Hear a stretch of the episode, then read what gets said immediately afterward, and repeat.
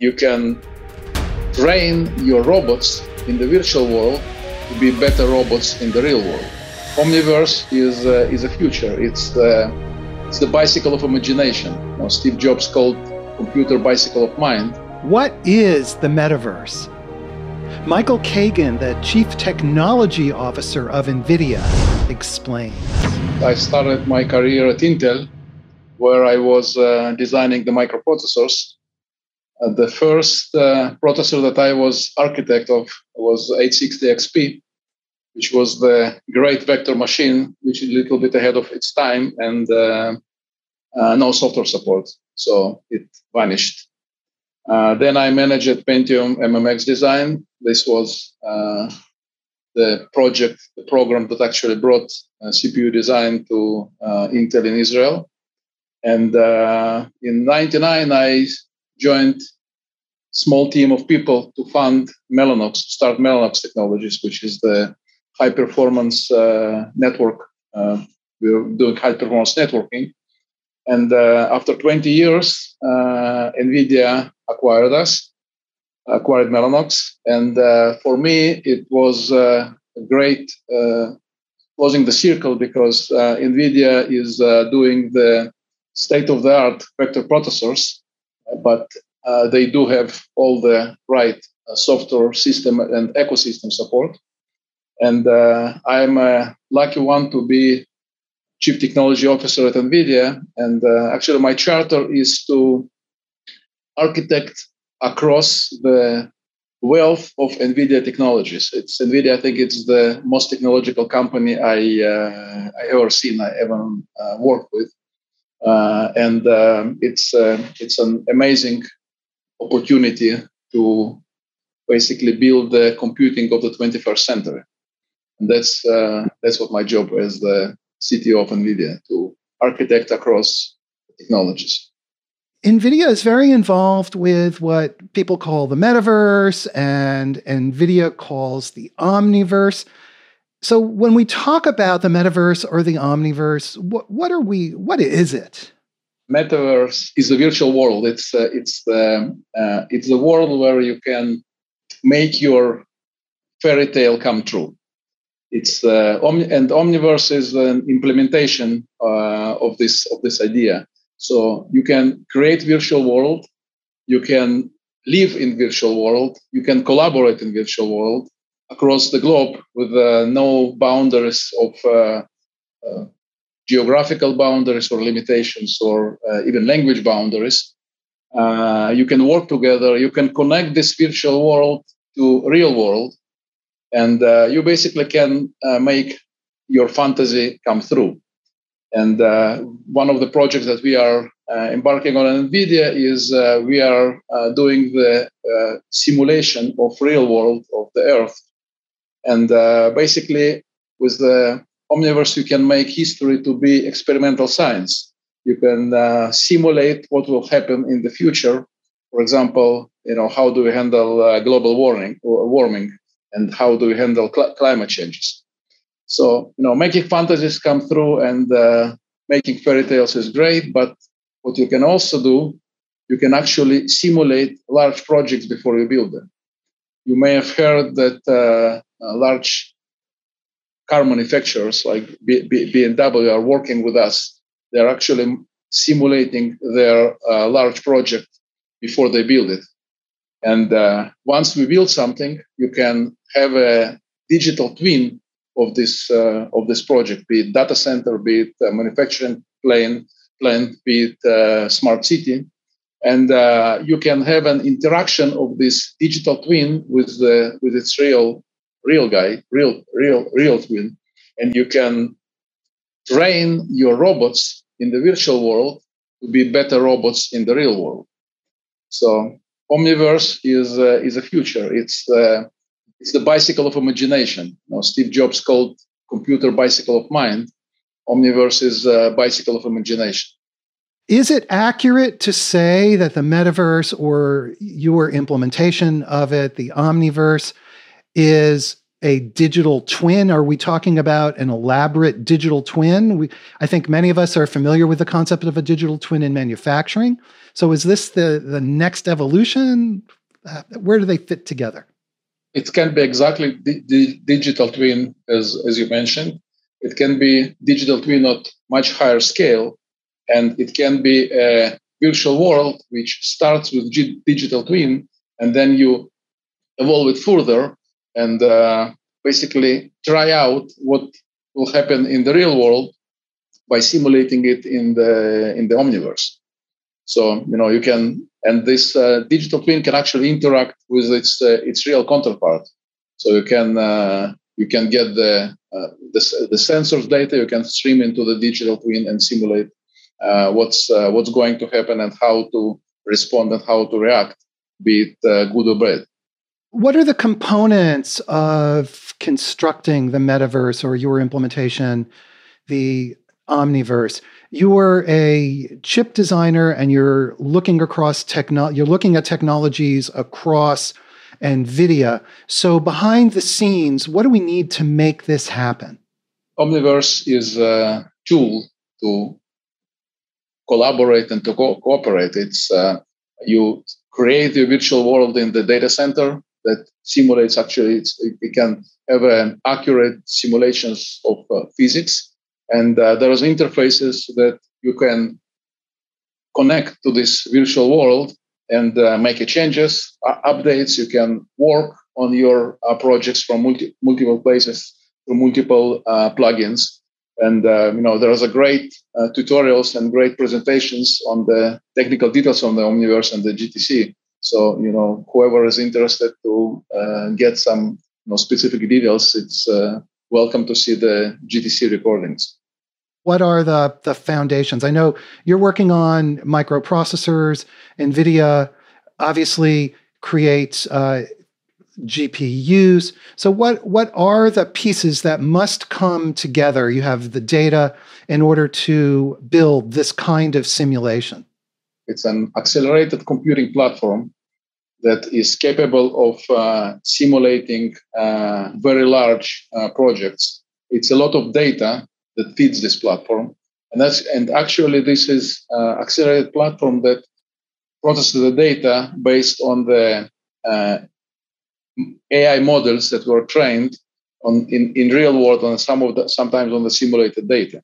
There is the laws of physics that we simulate an AI that actually cannot be simulated in the on the in the sequential uh, sequential machines, von Neumann machines.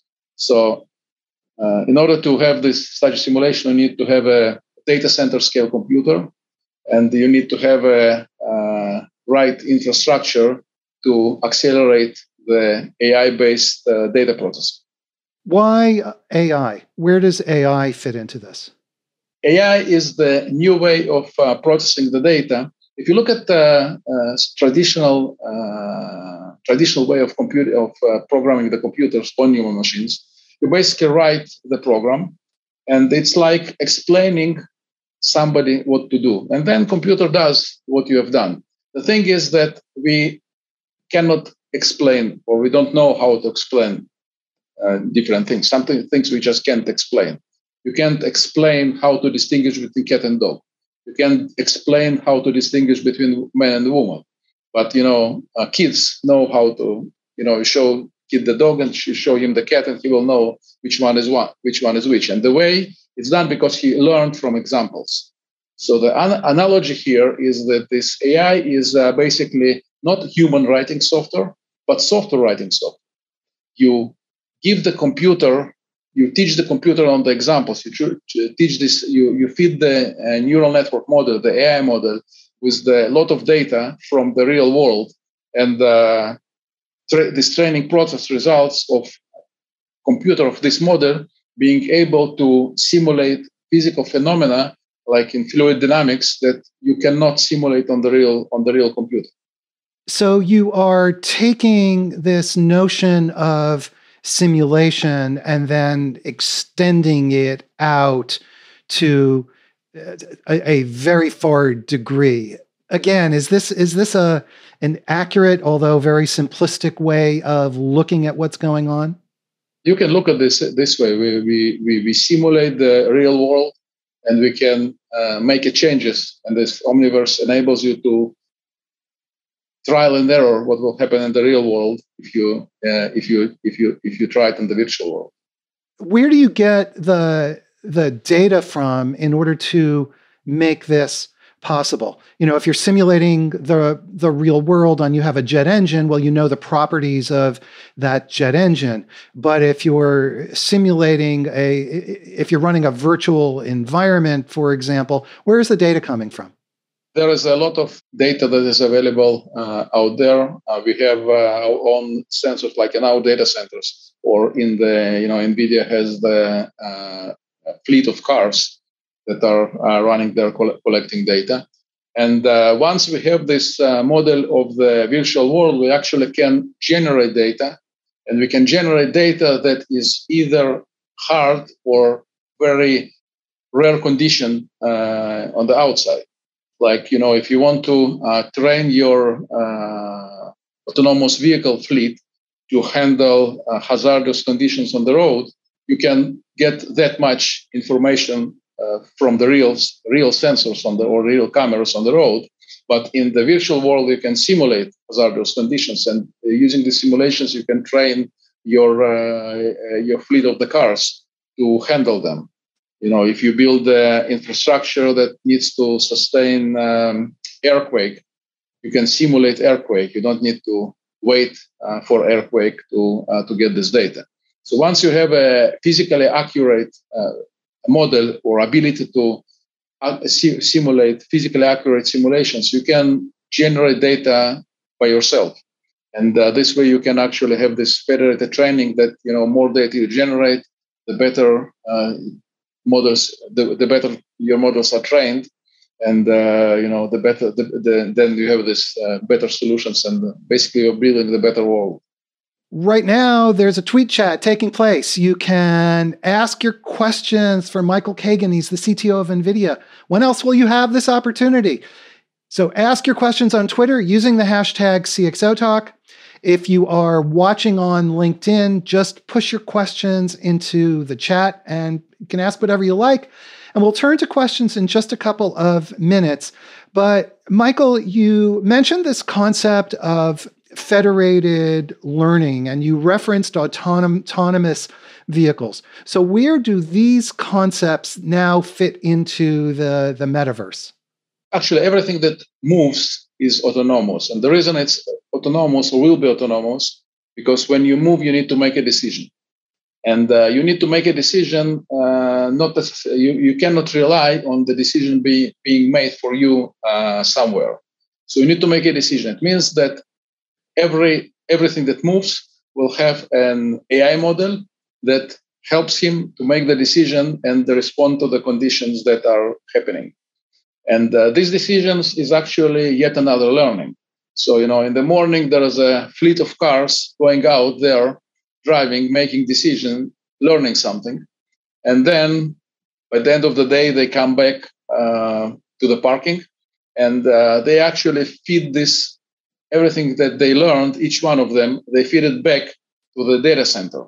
And this data center consolidates all these learnings and uh, basically updates the, uh, the model for the cars and then updates the cars with the new model, which is now much uh, basically integrated, in, integrating the, lear- the learnings from uh, all, all other cars that were running that day.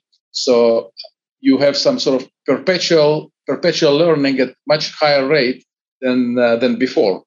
You know, it's uh, look at the just an example. You know, there's a, in the old world, uh, emperors were sending explorers to explore the uh, the world, and they were coming back. You know, a few years later, and uh, now it happens momentarily. So all this experience of uh, of of the autonomous of the autonomous vehicles or or robots that are out there are uh, being uh, consolidated and uh, everyone gets update of everyone else learnings. Let's take a few questions from Twitter and LinkedIn. Let's jump first to LinkedIn. And Suman Kumar Chandra asks, How far are we from the metaverse being in prime time? And is this going to be limited to the technologically advanced community only? So, in other words, when will ordinary people get a chance to experience this and the, the benefits? In terms of technology advancement, the, the idea is that uh, everybody will be able to connect uh, to this virtual world and uh, live in this virtual world.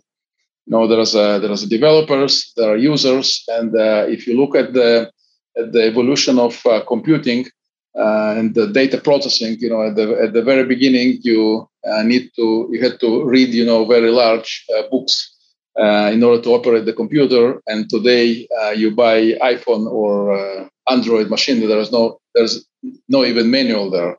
Just everything is intuitive.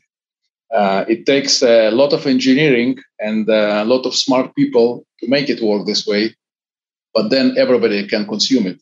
Uh, you know, starting from you know three years old kids, and uh, you don't need to be expert in the subject to consume it and to take advantage of this. The same with the omniverse.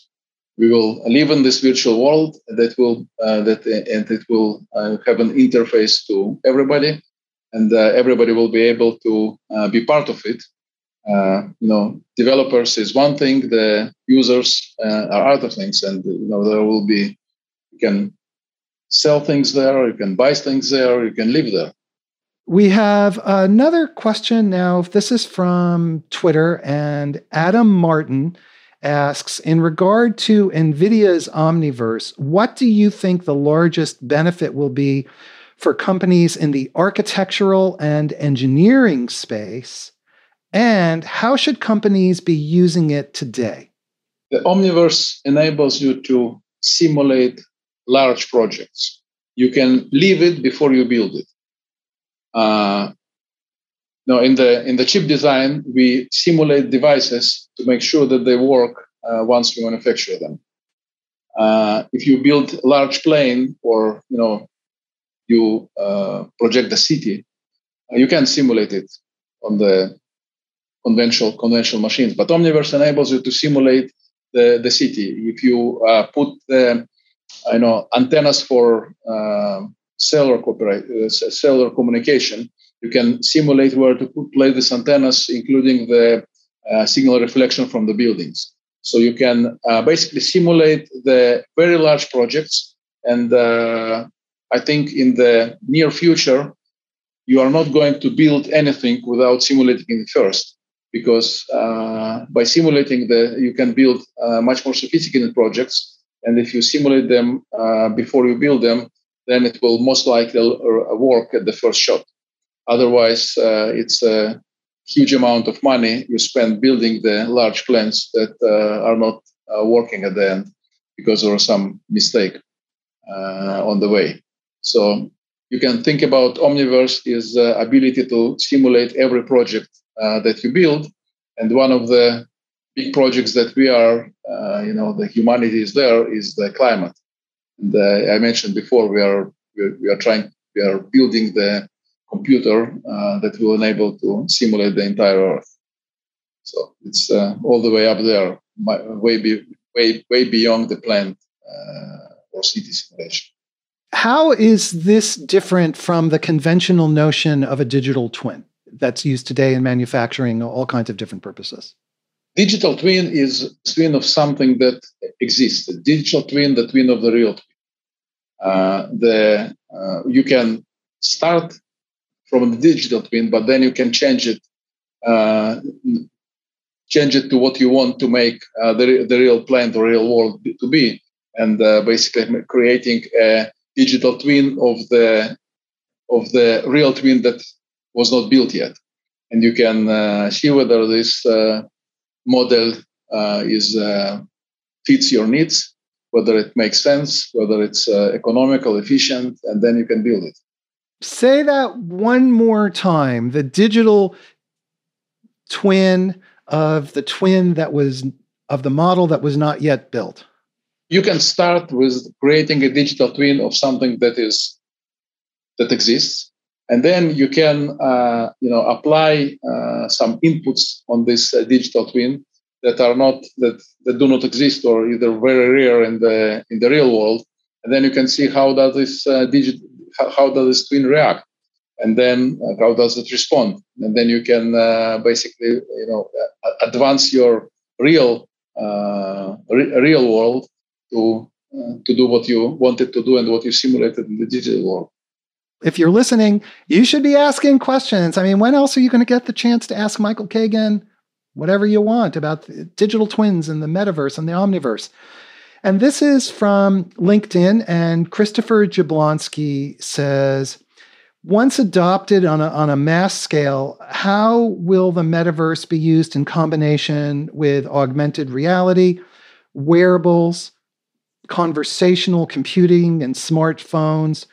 Or will it be largely mutually exclusive and overtake existing paradigms? So he's asking where this is all going to be going.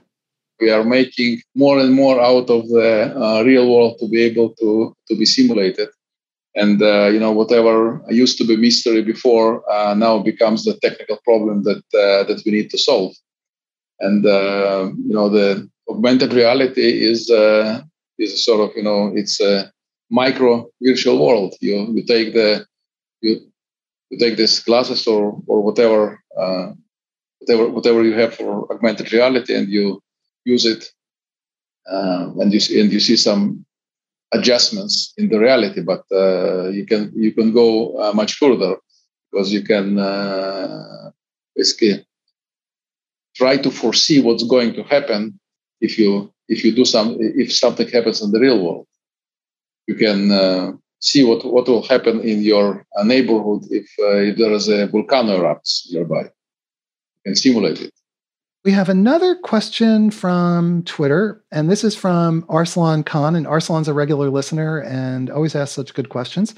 And he says the metaverse requires a lot of collaboration to acquire and share data. What if companies are not willing to share this data? Maybe they don't want to share their autonomous car driving data. What happens then? Whatever is based on data and whatever is based on sharing the data, of course, you know, you cannot take advantage of this if you don't have the data. So, and uh, uh, around the data, there has always been uh, this uh, question and this uh, uh, anxiety about confidentiality. Now, not everything you need to know in order to make things right, and not everything is really, really confidential.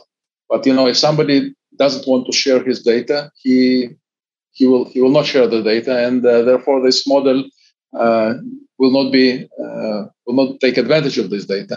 Of course, he can have his own, uh, be it on premises or in the cloud, his own you know protected uh, model that will be fed with the data that he is he is willing to uh, to use in this in this model, and he will create his own own virtual world with his own data. What about the cloud? We where is the intersection between the cloud and these virtual worlds, metaverse, omniverse, data centers? How does how does that piece together? cloud computing and the cloud in general is uh, making the uh, services computing and the storage uh, being at the service it is sort of you know the, it's the basic generation. It's like we have uh, everybody has uh, electricity at home because there is a large electric plants that are generating this electricity and deliver this this power to, to everyone. Based on this you can build a lot of lot of things. And in this analogy, you need that much compute power to build the, uh, the virtual world model. And uh, you will need this power plant or data center to, uh, to host this virtual world. And this virtual world will, will be connected to, uh, to the clients or to, to, different people that will live in this world. And then uh, and uh, they, will, they will feed the data, they will, they, they will consume the data um, you know, you can think about Waze as as as the as the micro virtual world of traffic. If we have uh, people that use Waze and they collaborate with each other, they actually create the this notion or this this this world, this this this this model and this data of uh, of the real time traffic uh, on the road, and they use it and they actually work with each other. They collaborate without even know, knowing each other by sharing the data and uh, and uh, um, letting this uh, data center, the Waze server service in the data center, to consolidate the data and to use it to to steer the traffic. And uh, you know, you can take this uh, from this example. You can go pretty much uh, pretty much everywhere, and uh, it can be in the social, it can be in the in the uh, smart cities, it can be it can be everywhere. So there is a data that's coming to the data center that's that's being consolidated, that consolidated consolidates it, builds the model, and uh, updates or lets people to consume this this new new new model and new new new world of uh, of the of uh, this basically this new situation. So you're saying Waze is an example of people coming together, collaborating, even though they're not necessarily aware that they are collaborating, and creating a specialized virtual world for themselves for that period of time in which they are connected using Waze. Yeah, Waze is an example of you know nano virtual world, virtual world of uh, traffic uh, uh, that's of interest for me where where I am. The most amazing thing about Waze, that's why I like this example, is that there is a, a millions of people they collaborating with each other implicitly, and their benefit of this collaboration, and they benefit of this collaboration. And uh, it's uh, it, it, it could only be enabled by this technology that has uh, ability to collect data from millions of sensors, consolidate it, and send back the insights. This is kind of a metaphysical question. Is the virtual world created by Waze a temporary virtual world? After all, it's going on and on and on from the Waze standpoint, but for me as a driver, it's very temporary there's a basic things that uh, and actually Waze learns the stuff and uh, you, there's a there's a I know momentarily condition of uh, of the road right now but uh, you know you can ask Waze you know that I want to be in this uh, particular place uh, you know two days from now at five o'clock in the evening when I need to leave my home okay? And how how would he know that when I need to leave home? It's because it's already collected data it's already has an experience what's going on on the roads, and it can give you a fairly accurate prediction of uh, when you need to leave uh, your home to be at, at, the you know at the office or at the, or the theater at five o'clock in the evening. If we go back to the data center again, so is it uh, powerful computing, powerful storage, and data? Are those the the building blocks that are required to make this happen? Actually, data center is a, is a computer on its own. You can think about this uh, that the, that was what we, we used to have. Uh, what we used to call a computer is a some box under the table or some uh, you know um, some some bigger box that is in the room. But today, data center is the computer. It's like a power plant. Okay, we have a single unit of computing that is delivering services to billions of users, and uh, it, it, it requires it requires communication it requires uh, computing it, it, it requires computing acceleration and it requires a lot of data and it learns all the time. Sounds like when the uh, machine overlords take over it's going to be the data centers that do it. You can you can always get scared. Some uh, some people uh, at some point people got scared about cars then about the planes and then about uh, other things. Of course you know there is a uh, there is a way that uh, bad guys will take advantage of the of the technology, and uh, you need to you need to be aware of it, and you need to uh, to, to to react. By the way, that's why uh, yet, yet another uh, yet another use of or yet another advantage of having digital twin, for example, of the data center. You can simulate the cyber attacks, and you can uh, be prepared to respond to cyber attacks uh, now machine taking taking advantage of people. It's a it's a today it's a human machine team. Okay, the the machine can process the amount of data that no human can process, and we can uh, generate insights no human can generate, and uh, human can make a decision that uh, no machine can make, and uh, they just work together. We have uh, some really interesting questions coming up on Twitter, and Arsalan Khan comes back and he says, "Do you think fiat currencies must become digital?" Because of the metaverse because we'll have to use cryptocurrencies in the metaverse for consumers. So he's asking about the impact on currency of the metaverse as it becomes more broadly used. In some sense, it's uh, analogy to the to the electricity. You know, the, at some point the currency was you know this uh, real uh, uh gold medals or uh, pieces of gold that people were carrying uh, with them. Today, currency is is some you know virtual spreadsheet or some virtual table that is in there in the bank. You know you go to the store uh, you you sign some paper and uh, there are some number moves from uh, one table to another in the bank and you go out with a with a car uh, from the store or some some other thing. Okay so the the, the currency and the, the the, money becomes uh, uh, more and more so, sort of abstract and i was thinking that money is the currency is sort of analogous to the electricity.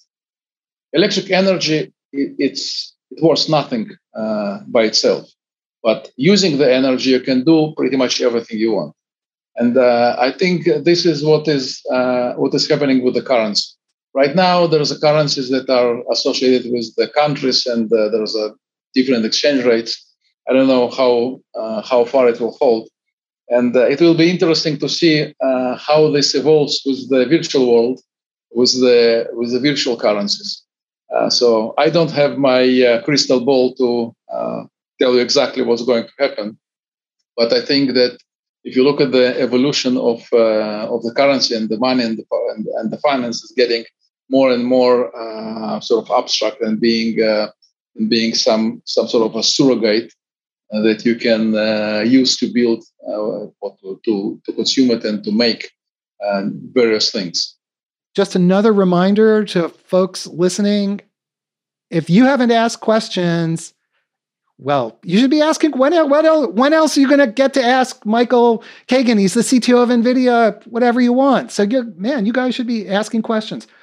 So, we have an interesting question from Rogan Robert, and he says he is the innovation lead at Mazars London. He says, Can you share some insights on any exciting firm wide transformation projects that you have executed recently. Indeed, is the wealth of technologies. It's uh, know, we are uh, we are accelerating the, the computing. If you look at the computing acceleration that was based on uh, Moore law, it is uh, two. It was two x about every other year. Uh, in the last 20 years, the uh, computing is two x every year. And that's because there is a much more innovation on the uh, top of the computer stack. It's not just at the bottom uh, on the process technology. So um, the, some people refer it as Huang. Uh, Jensen Huang, uh, it's our CEO, he made this observation and prediction that uh, accelerated computing uh, will will improve the performance, boost the performance by 2x every year, and that's what's happening in the in the last 20 years. So you know, making all these things uh, to work together, it's it's amazing. And more compute power we build, uh, it's more consumed, and actually generate it creates uh, even more demand for more compute power. What about the issue of heat? I can tell you. So so I of course deal with a lot of video, and I have the latest and greatest Intel chip and the highest end uh, NVIDIA graphics card. And my office becomes super hot, and heat is a real issue. So, what about the heat issue? I'll ask you to answer that really uh, quickly because we're going to run out of time. Well, that is an issue, and we are uh, uh, developing and deploying uh, various technologies to, to handle it. But I, I, I, I, I it's it's it's it's it's it is an issue, and actually, it's one of the one of the uh, things on the top of the list and the design technology, how to handle it and how to improve it. Okay, we have another question from Twitter, and this is a really interesting one, and it is from Elizabeth Shaw. And she says, How will the metaverse and omniverse architectures change the architectures of distributed computing and data storage? So she's asking about the impact of metaverse and omniverse on the architecture of distributed computing and storage. You don't, you don't need to go that far to metaverse and omniverse. Uh, the distributed computing, it started with this uh, high performance computing, and now the uh, the data centers are, are built as the uh, cloud native uh, supercomputer. And this enable this is the basic infrastructure that's based on fast fast data processing engines, which is GPU. There's basically three pillars there. There's a CPU for framework run the application framework, GPU that uh, actually crunches the data, and the DPU, which is data processing unit, that is the infrastructure computing platform running operating system of this big machine. So uh, it's uh, it's ch- changing today, and the Omniverse is the is one of the big consumers of this uh, computing technology. Can you describe for us the implications for business people? We have business people who watch this show listening to this and it's very, very technology centric. What are the implications for those of us in business? You can try everything. You can try everything out before you build it or before you try to exercise it in the in the real life. So for business people, you can start making it, it will have a you know clear implications uh, on your business, and it will be in, in the heart of the business, this uh, virtual world that you can uh, try it out and you can simulate uh, what you want to to do, and uh, to you can you can see the can simulate the results ahead of time. And we have Arsalan Khan comes back again with really really interesting question. Again, it's kind of getting metaphysical here. He says, Will the metaverse have a government? Who controls it? How will people get elected? So if the metaverse is a is a world, how how is it managed? That's interesting question uh, because I'm also interested to know the answer. So we'll have to just leave it and see. Michael Kagan, any final thoughts before we finish up? not to be encumbered with this uh, uh, past history or some limitations that we impose on ourselves. It's uh, new technologies will do amazing things for us. And be optimistic. Computers will not take over humanity.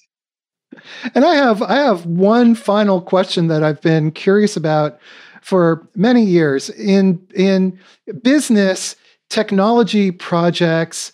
Uh, before they go live, we all know can fail, have trouble, what have you. And when you're designing microprocessors, how do you, with billions and billions of transistors and at huge scales, huge scale, how do you make sure that when you ship the thing out the door, it act this complex thing actually works? Simulating a chip is uh, like little omniverse we are doing the simulations and simulating everything that we are building. You don't go to bed at night sometimes and suddenly wake up and realize, oh my God, we had this horrible flaw that we have, haven't picked up and the thing is about to ship or it's just shipped. That, that, that doesn't happen. I wouldn't say, you know, when you when you tape out the chip, and I'm in this business almost 40 years, and it's every time every time it's uh, it's uh, you know you have these uh, concerns and uh, and afraid that it will not work, you you know that you have done everything that uh, you know how to do before you uh, before you send the database to manufacturing, and uh, you know you always uh, miss a beat when chips comes back, and all of a sudden it starts working. And with that. Michael Kagan, Chief Technology Officer of NVIDIA, thank you so much for taking the time to share all this this interesting knowledge with us. I really, really appreciate your being here. Thank you very much. And thank you to everybody who watched. It's been a very, very fast 45 minutes. Before you go, please subscribe to our YouTube channel. Hit the subscribe button at the top of our website so we can send you updates on these live shows and tell people so we can get people to ask questions like you guys have been doing. Thanks so much, everybody. I hope you have a great day, and we will see you again next time.